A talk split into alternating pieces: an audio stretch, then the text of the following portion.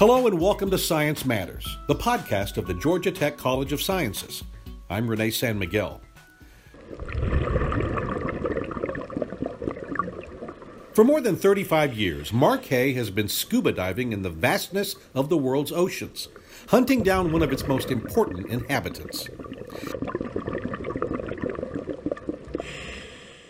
Hay, Regents Professor in the School of Biological Sciences, is one of the leading researchers on algae, photosynthetic organisms found in fresh and salt water. They contain chlorophyll, but strictly speaking, they're not plants. Seaweed and kelp are some of the larger varieties, yet there are other sizes and types of algae living in the Earth's oceans. Certain corals and smaller algae form a symbiotic relationship that help maintain the health of those oceans. Corals are tiny sea creatures that secrete a hard exoskeleton.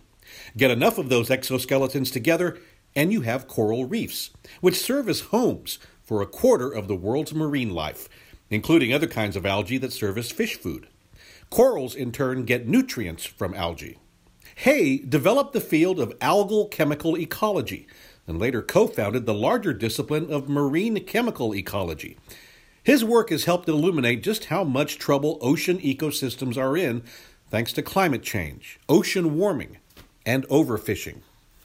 Those can throw the delicate algae coral balance out of whack. Warmer water forces corals to expel their symbiotic algae, causing reefs to turn white or bleach. Catch too many of a reef's algae eating fish, and the resulting algal population explosion threatens that ecological balance because they reduce the ability of corals to defend against pathogens.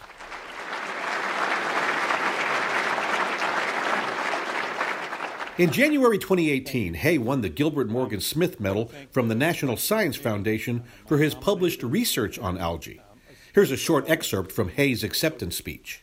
An award for algae may seem unusual, but I want to argue that um, Algae, in fact, are extraordinarily manipulable and have given us great insight into how the oceans work and how chemically. A lot of that insight is due to Hay's research. His studies now have him worried that the oceans aren't working. Coral reefs, ecosystems that once teemed with color and life, now make him sad. I'm not working in the Caribbean anymore because I don't think there are reefs in the Caribbean. Um, really. I mean, my I've got kids that are in their early 30s, and when they were 20, I could not show them the an average Caribbean reef of when they were born. I mean, it was just gone. Hay, also the School of Biological Sciences Harry and Linda Teasley Chair, has seen his work used in efforts to save coral reefs, so he remains optimistic. But while attempting to restore balance in these ecosystems, his latest research has uncovered new challenges in one instance, new threats have emerged from hungry starfish and snails. I interviewed Hay in his office in Georgia Tech's Ford Environmental Science and Technology building. I began by asking him where marine ecology stands in 2019. Um, I would have argued up until the last few years, at, at least for what we work on, coral reefs, that overfishing was was driving reefs to near extinction, hmm. and that's what I had seen for a number of years.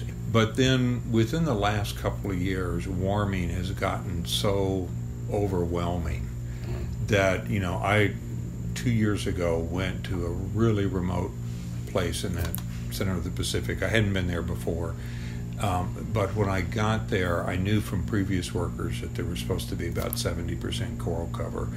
And we got in the water, and there was all this wonderful structure standing there dead, mm. overgrown by stuff. And the whole Pacific had heated for like 10 months straight and just cooked these corals. That same year, you lost like half the corals along many parts of the Great Barrier Reef in one year. Now, so I started working in the Caribbean in the late 70s, and the average coral cover was about 60%. Now it's around 6 And in the Pacific, it it's we lost half of the corals in that same time period, but then we lost half of them again in one year. Quick you know, question: so, What I've seen yeah, pictures of coral reefs yeah. that are abundant with life. Yes, I, I yes. think a lot of people have. What what does a dead coral reef look like? It looks like an algal covered parking lot. Um, in other words, the coral the coral dies, Um, from heat or from competition with the algae, if you overfish the, the algal eating fish, then the seaweeds can kill the corals. Mm-hmm. Uh, but you end up with sort of a, a miniature um, mass of bushes that are standing out there, and they don't attract the same kind of fish or as many fish. They don't serve the same function.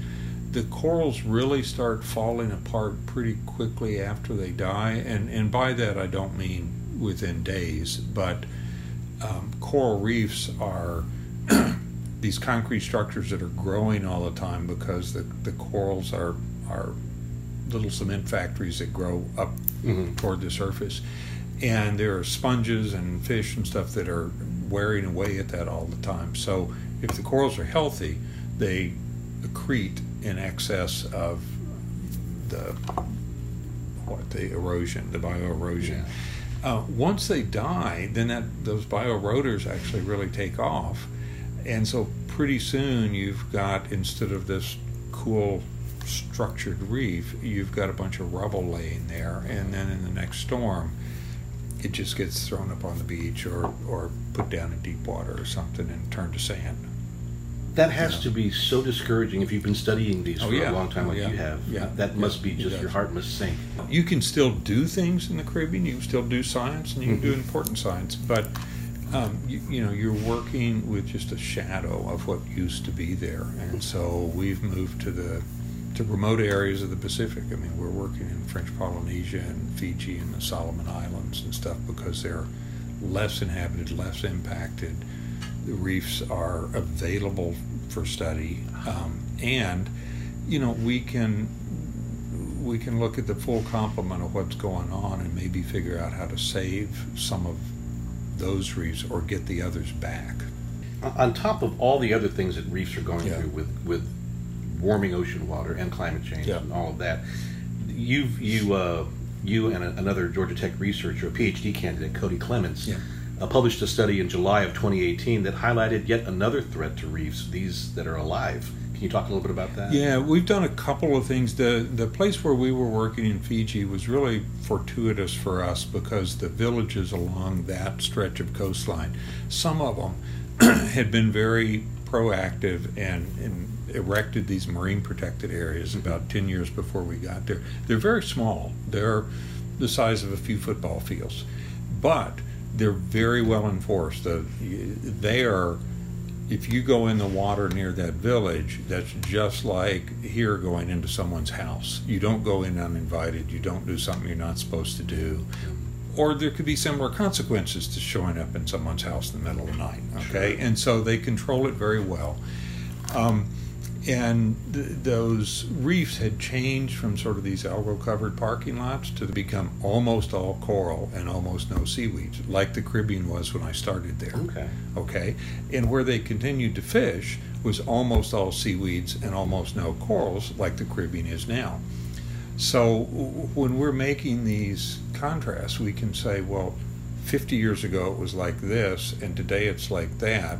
And I bet it was overfishing. But there's also been coastal development and pollution and heating, and so it's hard to sort that out. Sure. Here we had three areas that were overfished right next to three areas that were not. Same reef, you know, so it's it's replicated, and so we could move back and forth between, let's call it the Caribbean of 1960, Yeah. and you could swim 100 meters, and now you've got the Caribbean of 2018, hmm and we could do various experiments there to sort of ask what else is going on that we might have missed. And the two things we we have looked at, um, one of them there's something called crown thorn starfish that back in the 60s and 70s people started noticing there were outbreaks of these, and they eat coral, and if they're at high abundance.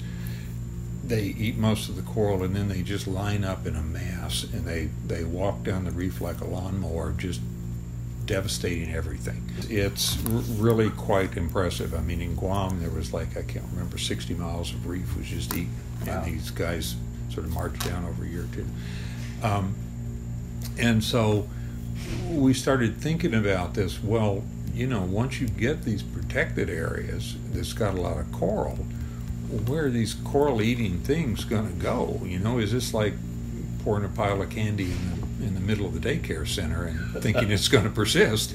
Nobody really understands even to today where the babies come from. There's like almost none around, and then all of a sudden there's a there's a big bloom of these things. And what we think is going on is that the babies are settling into rubble in the really damaged areas. These these algal overgrown things, staying down in the rubble until they get big enough to to ward off predator stuff. Then they emerge, and then they smell all this coral that's hundred meters away, Yeah. and they all head over there. We found that that these predators were attracted to the good areas, and so once you succeed and and rebuild one of these small reefs well, you may be at risk of the starfish coming in and eating the corals. Now, the the other part of this is there were some gastropod snails that uh, eat corals. This was a species that we we called it the tick or the vampire snail. Okay. It sort of sets at the base of the coral, and it it it sucks out tissue, and the coral tries to recover that tissue. Just as like if you get a wound, you're you know you start I'm building up reallocating cells. resources to that wound. And so these guys just start sucking at the base and they sit there. And so you don't see a trail, you don't see damaged stuff, you just see, you know, a few snails, snails sitting around. Mm-hmm. And so we planted out some of these corals and put uh, different sized snails on them and showed that they were actually slowing the growth of the coral by 20 to 40 percent, which is a big deal Yeah. um, at, at the densities we were using, and we saw them then at huge densities in the, the overfished areas. And so, what was happening, many of the susceptible corals were already gone. There's a few tough corals that are kind of the last man standing in these um, damaged areas. Those were the ones these guys were eating, and so they're they're killing off your last chance. And we were finding just um, dramatically high densities of these things in the damaged area on the little bit of coral that was left.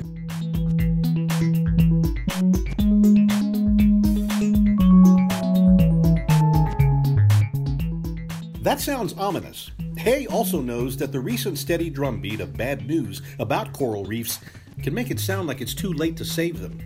Yet Hay says there is a chance some reefs can heal themselves, if given that chance. That's coming up in part two of our conversation with Mark Hay, Regents Professor and Harry and Linda Teasley Chair of the School of Biological Sciences. Cyan Joe, a former research associate with the School of Psychology, composed our theme music.